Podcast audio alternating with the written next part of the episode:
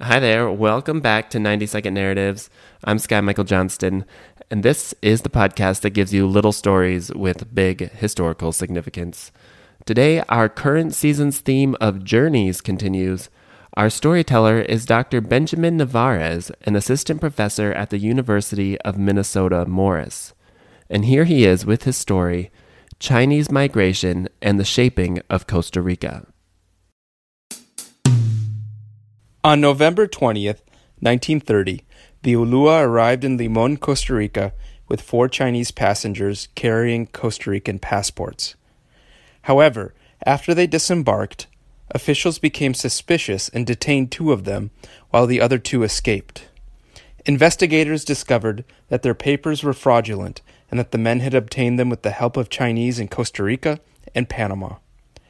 The former had also bribed some Costa Rican officials. The Chinese involved in this case may have broken Costa Rican law, but they were responding to a racist Chinese exclusion law in the pursuit of community and economic opportunity. The story of Chinese migration to Costa Rica challenges the country's myth of exceptionalism, or the idea of a white nation with a democratic, egalitarian tradition rooted in a smallholder past. During the 19th century, approximately 1,000 Chinese migrated to Costa Rica. However, from 1897 to 1943, the country banned Chinese immigration. While Chinese exclusion was hemispheric, Costa Rican elites were also using the Chinese as a foil in their efforts to create a hegemonic vision of Costa Rican whiteness that could mask rising social inequalities. The Chinese responded to xenophobia and exclusion by creating a transnational subcommunity while integrating. They turned to each other and the larger diaspora to maintain family and community, create businesses, protect themselves, and circumvent exclusion as another 1,000 Chinese immigrated during the ban.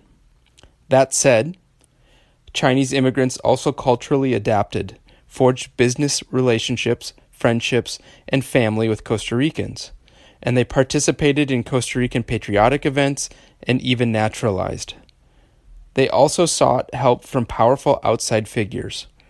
Ultimately, the Chinese contributed to Costa Rica's economic and social formation, turned the country into an integral part of a larger network of overseas Chinese, and slowly carved out their own space as Chinese Costa Ricans.